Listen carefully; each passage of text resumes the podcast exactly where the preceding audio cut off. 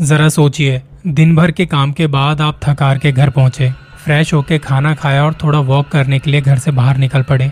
तब आपको वहाँ झूलों के पास एक छोटी सी बच्ची दिखाई दी जिसके हाथ में कोई खिलौना था और झूले खुद ब खुद हिलते दिखाई दे रहे थे। ऐसा ही कुछ बताया नोएडा में रहने वाले इस आदमी ने। एक टाइम पर नोएडा में बड़े लेवल पर कंस्ट्रक्शन का काम चल रहा था, सोसाइटीज बन रही थी, ऑफिसेज बन रहे थे, बड़ी बड़ी बिल्डिंग्स खड़ी की जा रही थी। दिन भर मजदूरों की चहल पहल रहती थी। वो लोग यहाँ अपनी फैमिली के साथ रहते थे। एक रोज उस बिल्डिंग के सातवें फ्लोर से एक बच्ची खेलते खेलते नीचे गिर गई और उसकी मौत हो गई। थोड़े दिनों तक वहाँ काम रुका रहा, पर फिर सेटलमेंट करके वापस काम शुरू हुआ। और जब ये बिल्डिंग बन के तैयार हुई, यहाँ लोग रहने लगे, ऑफिसेज खुले, लेकिन इसके कुछ ही दिनों बाद वहाँ लोगों की शिकायतें आने लगी कि रात के समय एक छोटी बच्ची दिखाई देती है जो डरी सहमी सी हाथ में खिलौना लिए झूलों के पास बैठी रहती है।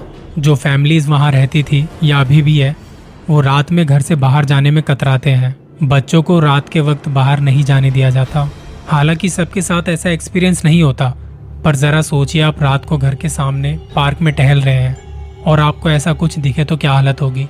इस आदमी ने कहा, यकीन मानिए, रात के अंधेरे में जब वो झूलों की आवाज़ आती है और जब आपको उन पे कोई नहीं दिखता, तो रूह कांप जाती है।